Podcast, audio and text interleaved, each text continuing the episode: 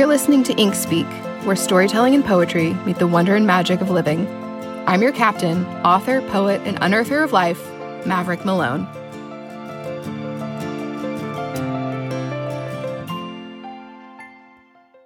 What is a heart but a house continually building rooms, offering endless refuge for the unloved?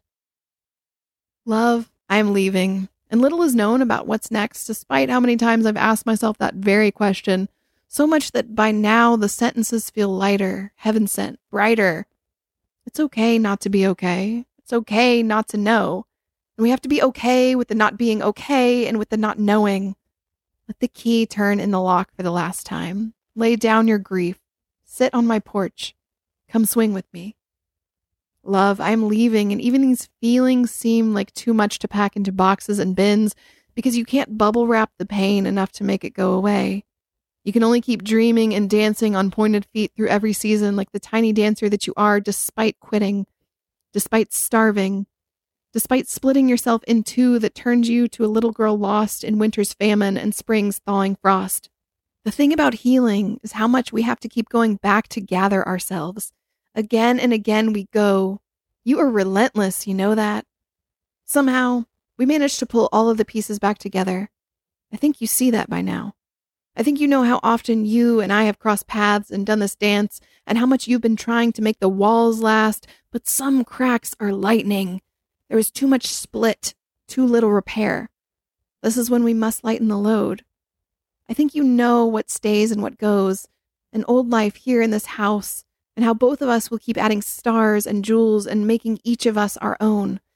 We believe in both the rain and the shine, the pain and the smile, the heart and the home. Neither can exist without the other. The other day, something washed up on the beach, and it was the most beautiful thing I had ever seen. It was a letter you wrote me years before I ever got here. It was a prayer, it was a wish, it was a song about how much you wanted all of this, and look at what you have done, at who we have become. Love, that is magic enough. Love, I am leaving and packing up now, but I wanted to write you back to tell you how I am proud, to thank you for the whys, for the hows, for the crying, for the carrying, for the heavy lifting, for being Atlas, Orpheus, Persephone. Love, I am leaving, and believe me, I wouldn't be here if it weren't for you. Love, I am leaving and I am taking these pieces with me. I will make them beautiful again with your help, with that thing you do, with the hope and the healing and the painting and the writing and the fire. Yes, of course, the fire. Love, I am leaving, but I will tell you this even when it feels like an ember, it never goes out. Worry not what comes next and rest now, knowing I'll still stop by for a visit once in a while, and I expect the same from you. Let us not be strangers. Neither of us are broken windows any longer. Your walls are sturdy, your foundations strong, but love, a home is not a place. It has always been the heart where you belong.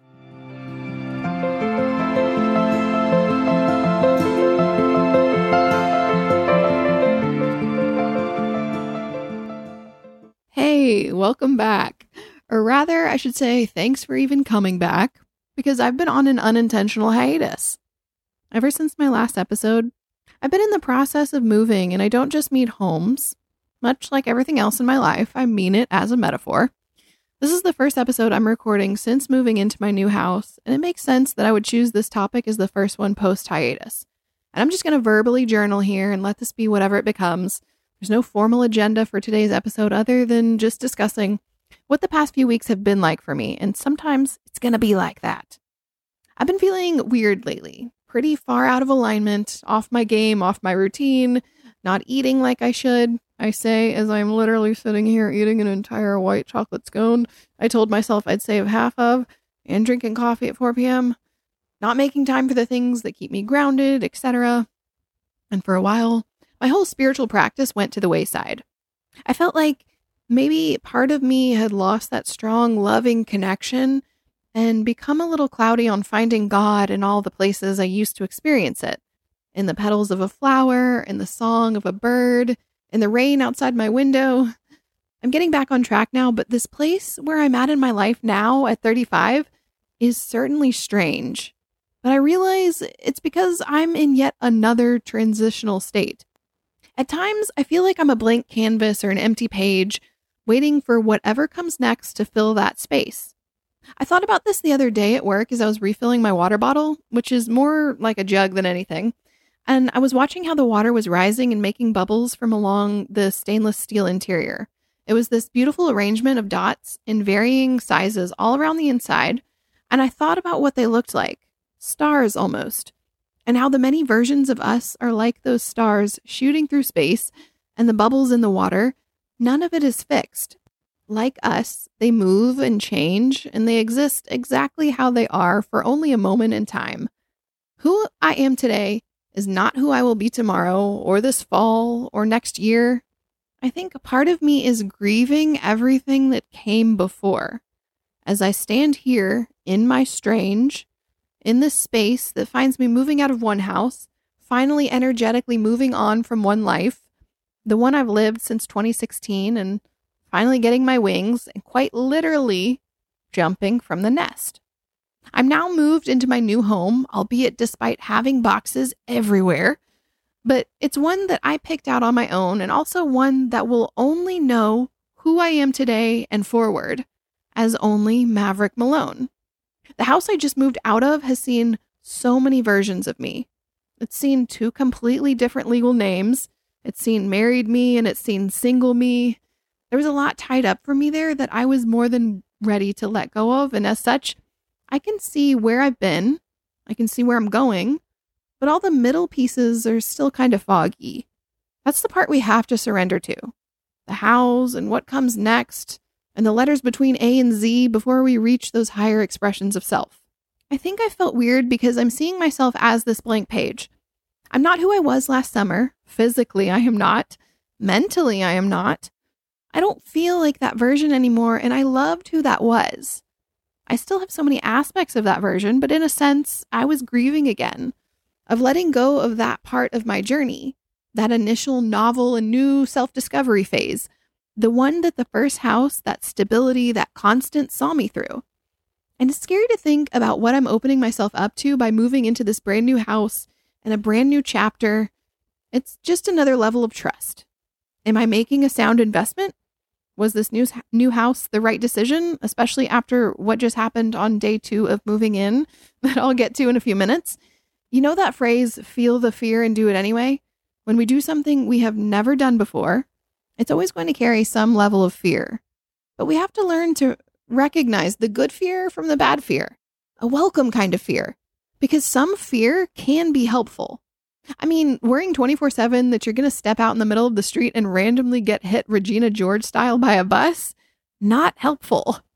But being anxious about getting on stage to sing, leaving the relationship you know is wrong for you, or pressing submit on that manuscript submission, helpful. The fact that it's there at all before you do something new and intimidating is probably because it's something you need to do because it's going to push you way out of your comfort zone and it's only scary because it's new. The only way to get better at something is practice, right? So we have to keep facing our fears and doing the hard things, and that will always build resilience and bring subsequent growth. So here we go. My experience with moving has been a whirlwind of emotions, a cyclone, a Charybdis. And I'd love to hear from you guys that have gone through big, significant moves like this, especially post divorce or breakup, or some other massive life change, if any of this resonates. But for me, it's been, well, a mess. A welcome to the greatest shit show on earth kind of moniker. Quick backstory here. When I divorced, I got the house, knowing I'd stick it out for a while and when the time was right, I'd sell. But I never gave it that much thought about how much work it would be to simultaneously buy and sell a house at the same time and move all by myself. So, packing everything, coordinating the whole three ring circus of negotiations and repairs, jumping through hoop after hoop, in the process of actually procuring a new physical space, especially in this market with these kinds of interest rates. And when you're moving on from a significant part of your life, out of the house, you made a home and you're really, really stepping out of your comfort zone and on your own, it can be anxiety and stress inducing. For me, it was an emotional roller coaster. So if you're selling, be prepared to feel 30 emotions potentially all in a single day. Let me explain. Back in May, I listed my house for sale, and the next day I got a bite. I had an offer over asking, but those buyers got cold feet and pretty soon backed out, so I was back to square one after already letting myself get excited. So we listed the house again and had showings for a couple of weeks, and that process is also stressful and annoying because I was actively still living in the house as it was being shown. So having random people traipse through my house and probably touching my things was a bit unnerving. Plus, the inconvenience of having to vacate the space when people wanted to come check it out. I had to keep things neat and tidy and basically put away anything that felt like me. So for weeks, I felt like a blank space where no, Taylor did not write my name because I had to keep anything personal hidden away. It pained me a little bit to wipe my lipstick affirmations off the mirror, paint over the poetry and doodles on my kitchen wall, place my photos into a box, and leave everything kind of neutral and blah. So for weeks, I felt like part of me was just missing because I didn't see myself reflected in that house in my space during that time. Eventually, I got another offer, and after some back and forth with the buyer, we came to an agreement. Things were moving along, but I was trying not to get too excited because I couldn't close on my new house until I'd sold my own and I didn't want to get my hopes up too much in case things didn't work out and I lost the house I was in the process of actively buying. Then we entered the next phase with the buyers of hurry up and wait, the repairs. There were some snags here and there, and after telling them they better not come back with a laundry list of items because I'd already come down so much on price, they came back with surprise, surprise, a laundry list of items and asked for more money off the top. I declined because honestly, at that point, I'd been pushed too much and I was not going to just give my house away. And honestly, they kind of pissed me off. So I walked. You guys, if you're selling a house, stick to your guns. Ultimately, I was exhausted and wondering if this was ever going to happen. As fate would have it, this was, of course, the right decision because another buyer came along a few days later offering me more money than the first and had way less contingencies. I accepted and we moved through the repair phase pretty quickly, but closing got pushed back a bit. When we finally nailed down an official closing date, I literally had one week to pack my shit and be ready, one week to get rid of whatever I needed to get rid of, one week to find a moving company, one week to wrap everything up. But I was still skeptical, and until I was at that closing table, I didn't want to count my chickens again. But I at least had to have them all packed and ready to go just in case. I ended up spending a weekend packing my things and I got rid of so much. And this is the one thing I'll say if you're planning to move. Get rid of as much as you can if you're willing to part with stuff. It's so true that you don't realize how many things you have until you move. I found things in closets and drawers I didn't even know I still had. But as I was packing, I purged so much and it felt good. The more I let go of, the lighter I felt. Also, hey, less stuff to bring to the new place. I moved to a smaller house and I knew I wouldn't have space for all the things I'd accumulated over the past seven years in that house and I wanted to be sure I left room for new things. And the cool part about this, with awareness and being so conscious, is that this is just a reflection of our internal experience. I had spent the last year healing, letting go, releasing. I had made so much space within that now it was just manifesting outwardly. We can't be given something new until we've let go of the old. There's nowhere to put it. That's not to say you need to sell or get rid of all of your belongings, but do you really need to keep that box of photos of you and your ex? Or every little thing he ever gave you? Or that birthday card your mother sent you when you were 18? Or the 15th shirt you bought from yet another shopping spree in which you were deflecting your feelings? No, you don't. And it's going to feel really good when you let it go. Moving homes is such a life changing experience. It really is. You don't realize the extent to which it will affect you until you jump into it. Every roadblock, every snag, Every next step brought a lesson. For me, anyway. All in all, it was a fairly short process of buying and selling in the span of about two ish months from start to finish. But I am an entirely new person now, arriving at the end of that process and the beginning of a brand new life in a new house that is wholly my own. I'd never actually lived on my own before. After I went away to college, I always had roommates. For years, I cycled through friends as roomies, and boy, do I have stories about that especially about the one I found on Craigslist, which probably wasn't the best way to source for potential roommates. But even my ex back then moved in with me before I was ready, out of necessity. Up until the separation and my eventual divorce, I'd never experienced that kind of freedom and independence of having 100% my own space. I was way too codependent and had so many lessons to learn back then before I got to that point. But even so, the old house was one we bought together. It had memories.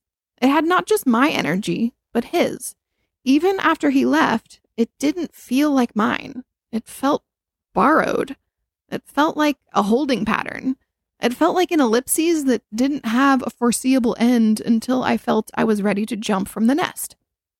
I think living on your own, no roomies, nobody, just you, is something everyone should experience at some point in their life. You learn so much about yourself and it gives you this priceless sense of freedom and independence. And it can be incredibly scary, but because I'd already had over a year of that under my belt, I was ready to take that next step of buying my own place and letting go of everything that came before. The night before closing, after my entire house, my entire life, was in boxes, and I was sitting in my big egg chair in my empty living room, I was contemplating all of it.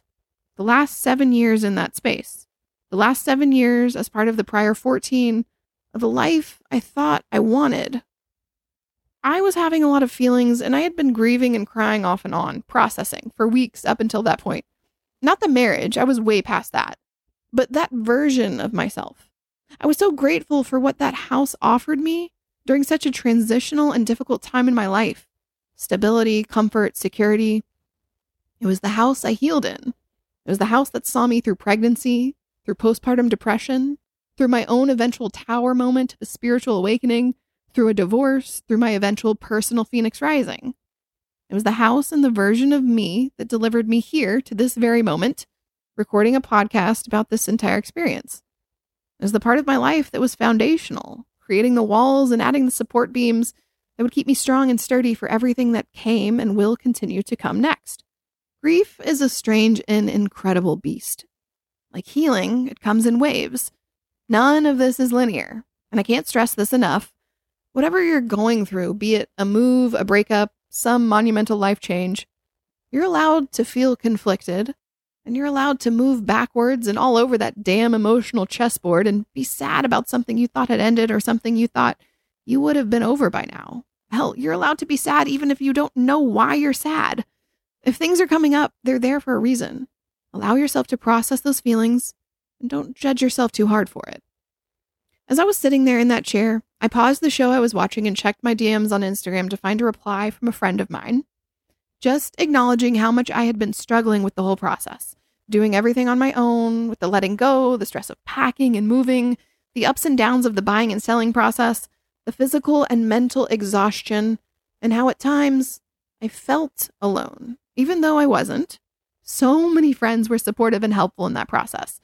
But in those late night moments when it's just you in an empty house, once again crying into a pint of ice cream, it feels like you're on your own. But this is where words are so healing and helpful. I told her I was struggling, and I told her it had been a rough couple of months, and I was ready to just not be sad anymore. And she acknowledged that without trying to make the hurt go away or offer any kind of advice. She just listened and acknowledged me in that moment and I felt very seen and held by her encouragement and support. And I started thinking about the night before when my boyfriend had helped me finish packing and we were sitting in that same chair at the end of the night.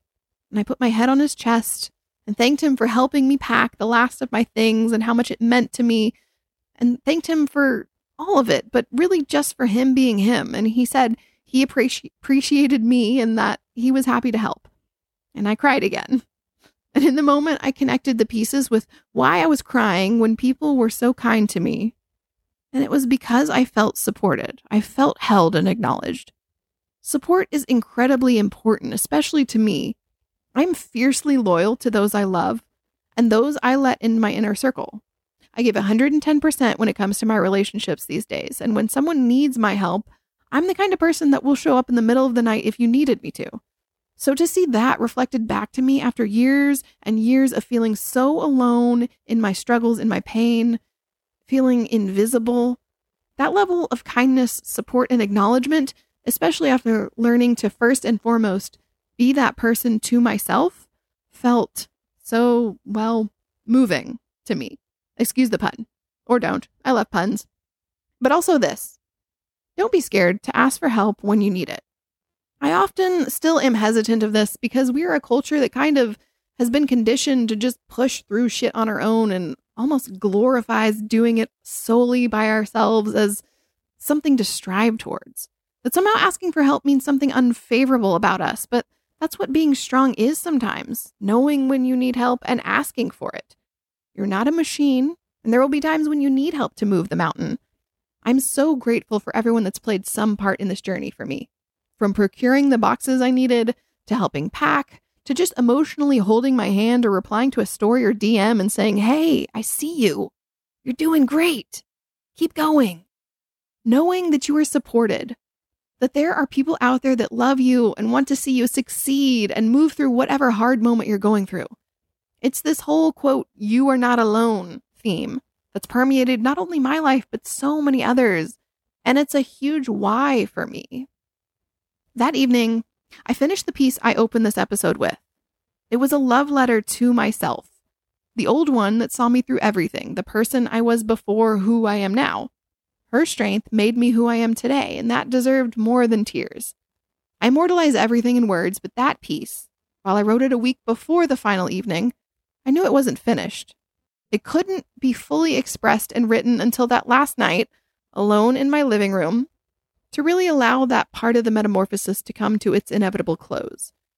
I wrote it as a thank you, a letting go, a preservation of those beautiful but sometimes painful memories, and an energetic release of the negativity that was no longer serving me.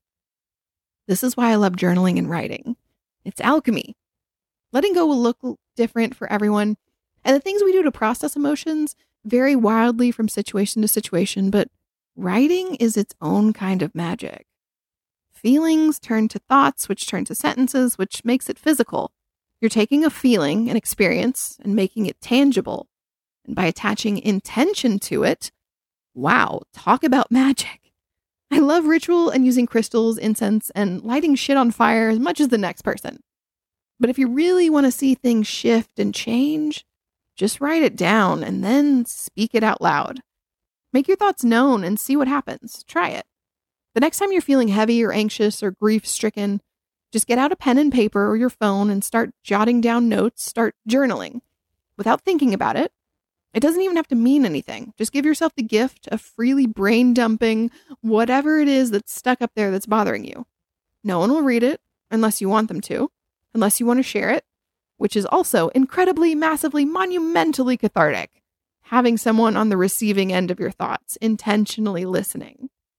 Or, you know, save it for your therapist. I do both, so. So the next day, the moving company was late, so I sat on my kitchen counter, which is something I do called countertops. If you follow me on Instagram, I sit on my countertop and basically talk about nothing and nonsense. So I was sitting on my ki- kitchen countertop in this house for the last time, and I waited. Eventually, the movers showed up, and it took about three hours for them to move everything out. I missed the final walkthrough of my new place, but my realtor went for me and found out the bay window was broken and had a pretty significant crack, to which the seller was going to have fixed. This was a sign of things to come, so hold on. It gets worse.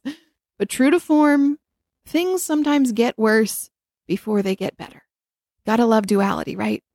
So I closed on my old house, then immediately closed on my new house, then headed to the property for the unloading of the truck. I was already exhausted from packing, but powered through that day and spent majority of the time the movers were there just unpacking my kitchen.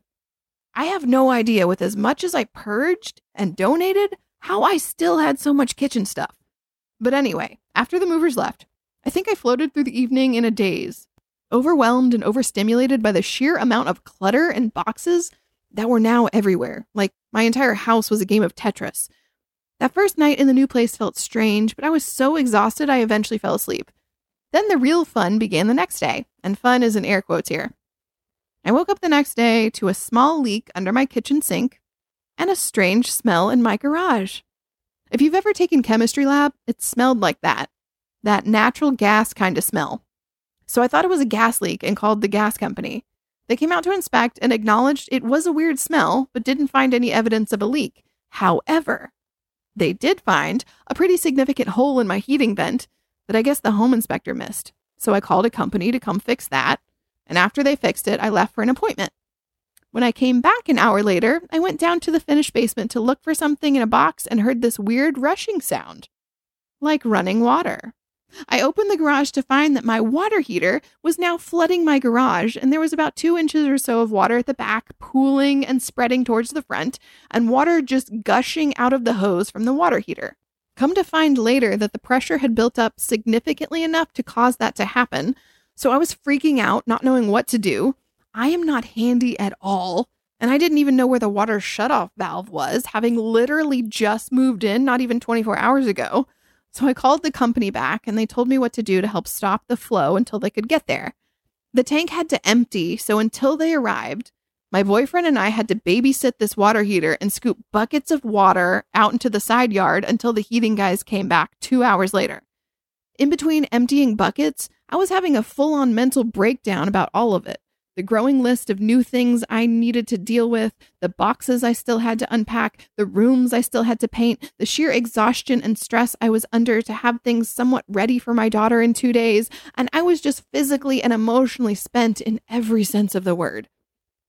It seemed to be one thing after another, with the broken window, the leak, the gas smell, the heating vent hole, and now a flooding garage.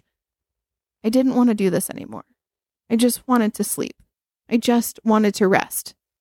Like that garage, I was emotionally flooded. I was so done. I just wanted to go home. Eventually, the guys came and fixed the water heater and things settled down. Since my bedroom was covered in fresh, wet paint from the little painting I was able to do before everything went to shit, I slept in my daughter's new bedroom that evening. As a highly sensitive person, that night in the new house was rough. That whole day had put me through the ringer, I felt like I had just been hazed into some strange homeownership club I wasn't sure I wanted to be a part of, and then stranded, left to my own devices to contemplate the entire process at 2:45 a.m. when all I wanted to do was sleep. But my head was too busy making lists of all the things left to do. So we went ahead and analyzed all of it. Everything seemed off. The house smelled weird and sounded weird and felt weird. And I know that's totally normal, but for a highly sensitive person, it was tenfold. It felt like an Airbnb. In a sense, I felt kind of homeless. And with how the day went, my anxiety brain was worried about what else I was going to have to deal with. I had to go check the garage at 2 a.m. just to make sure it wasn't flooded again. I was so tired. It's like I wanted to go home to a physical one, but I didn't have one. I know it takes time. Change always takes time to integrate and get used to the newness, but it's a hard transition to make on your own. Hard to navigate 2 a.m. moments when you just want some deep form of comfort, but it's just you. I just wanted to curl up into someone else and be held in that moment, but I think that was the lesson. That, in and of itself, it's this continual process of building resilience, how we navigate our many, many challenges how we can take the shit moments and find the silver lining.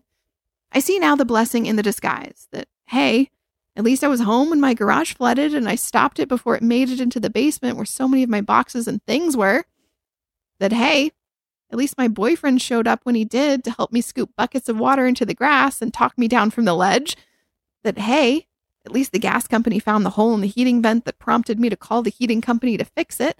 Otherwise, who knows when that water tank might have burst or what other chain reactions it could have potentially caused. That, hey, while this process has strained and drained me, made me the definition of exhaustion, has unfolded the way it did, it also made me resilient. It made me confident that I can handle this. Even if I have to do it crying and kicking and screaming, I can do it. And you can too. You can do the hard things not only because you know you have to, but because you know you can handle it. That you are more than capable of swinging the bat at whatever curveballs life throws at you. Sometimes it feels like playing in total darkness, but if you have enough heart and compassion, you can make it through. This is Earth School after all, and we're here to learn. Something that helps me, not always in the searing heat of the moment, and especially not when I'm clouded by anxiety, but eventually, is that reframe. The reframing of the oh God, why question. I don't ask, why is this happening to me? I ask, why is this happening for me? And then I dig until I can reach some new perspective. When we learn to spin the situation and take something positive away from an experience, no matter how bad it is, we're growing. That's why I have a question mark tattooed on my right wrist. Aside from the obvious of it representing my love of writing, it's a constant reminder to stay curious, to question. By questioning our situations, our feelings, our experiences, our thoughts, we are much more able to move through things and eventually we find an answer we didn't see before. No bad thing, be it a thought, a feeling, an event, lasts forever. It's all transitory and it can't rain forever. Not outside, not in your garage, not in your heart. The heaviness will always become light again. So, in those dark, exhaustive, what the actual fuck moments, you just have to muddle your way through as best you can. I'm not graceful when it comes to handling stress, but wow, I am so much better than I used to be, that's for sure.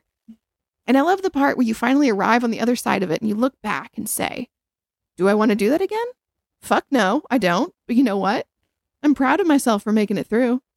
So I want you to know a few things here, a few takeaways from this experience I've had if you're planning to move. One, don't try to do it all yourself. Hire a realtor. Get on a first name basis with your mortgage loan officer. Solicit friends to start collecting boxes for the entire cave of wonders that is your personal belongings. Ask those same friends to give up an afternoon or an evening here and there to help you pack. Make your concerns and feelings known. And this goes not just for moving, but for life in general. If you're struggling and just need someone to talk to or someone to just show up and bring you tacos and tell you terrible dad jokes to take your mind off adulting for a little while, do that. Ask, inform, tell somebody. You are not alone. You were never meant to be. Two, 10 out of 10 would not recommend buying and selling at the same time. If you can move in gradually and not have to paint around furniture and boxes, please do that. Painting and doing repairs in an empty house is way easier than when you've already moved in. But if you have to do it like I did out of necessity and closing dates and financing, prioritize what needs to be done first. Get painting and the big repairs out of the way first and try not to worry too much about the 6,000 boxes littering your house in every room, crevice, and corner. Consider all of your things arriving and physically being in your new space a success. Everything else is on your own time and there's no deadline anymore. You're done. You made it. You have passed go and collected, hopefully, way more than $200 after selling your old home. Three, when using moving companies, pack your most prized possessions in your own car and make notes on your phone about where important stuff is because you will forget and you will freak out when you can't remember where you put the router or the screws to the chair you disassembled. And pro tip duct tape your TV remotes to the back of the TV. Unless you have like four of them, then maybe put them in a box with other TV related things and clearly label it. Also, if you have four TVs, I suggest you get some more books. Four, expect the unexpected and plan for it. From surprise repairs and flooding garages to feeling strange and out of place on your first few nights, things will go wrong and feel very, very off. But remind yourself that all of it's temporary. Find the silver lining in all of it if you can. Rest when you can. And when you wake up the next morning, you'll feel better. If you're highly sensitive like me, I suggest packing a few comfort items in a safe and accessible place for that first night. For me, it was a Himalayan salt lamp with a comforting glow, a pillow that smelled like home, and a few special crystals that I always keep at my bedside. So, whatever that looks like for you, set up those small or big things first that will help you transition and make the space feel more familiar to you five. If you're spiritual like me, be sure to cleanse the shit out of your house early on and make that a priority. Everything is energy, and whatever went down in that house before you got there is still to be there when you move in, unless you do something to clear it. And that sounds way more ominous than it is. I'm not talking about ghosts or something, though I guess that's also entirely possible. But I just mean the vibe of the place. If the prior owners were constantly arguing and fighting and spreading bad vibes all over that place, the energy is still lingering, is still there. I saged my house the second day I was there, opening all the windows to let the ba- bad vibes out, and then I lit some Palo Santo to encourage positivity and joy. Be sure to set intentions for your house clearing as well, and ask your guides and angels for help. Some people may think it's just a bunch of hocus pocus, but all I know is that those first two nights I felt uneasy, unsettled, and honestly kind of depressed. After I cleansed my house, I could literally feel the shift in energy. I felt lighter and way more at ease. Six, have grace, compassion, and as much patience as possible for the physical moving process, for the internal emotional process, for everything. In the moment, it sucks. All of it sucks. The grieving, the letting go, the packing, the purging, the revisiting old painful memories, the spending exorbitant amounts of money on movers and repairmen and spare parts, the sleepless nights, the roller coaster of emotions, the not so pleasant surprises like waking up on day two to your dog having had diarrhea all over your new dining room as the worst housewarming gift ever, and the cherry on top of an already terrible few days. It can be one thing after another, but that's life sometimes. Eventually, we call the plumber and the locksmith and set up the Wi Fi. Eventually, we put the rooms together. Eventually, we unpack. Eventually, we settle but in between the chaos, we have to catch what moments of peace and perspective we can. Eventually, we rest. Eventually, we reflect. Eventually, it will all be a funny story about that one time you bought a house.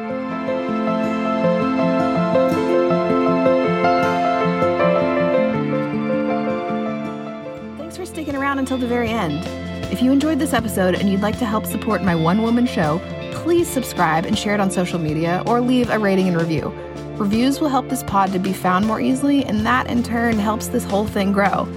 To catch the latest from me, you can follow me on Instagram at Mav Malone. Let's connect. My DMs are always open, and I'd love to hear from you. If you want to stay up to date on the latest events, books, and podcast episode releases, please head to my website, maverickmalone.com, and sign up for my email newsletter. Thanks again, and I'll see you next time.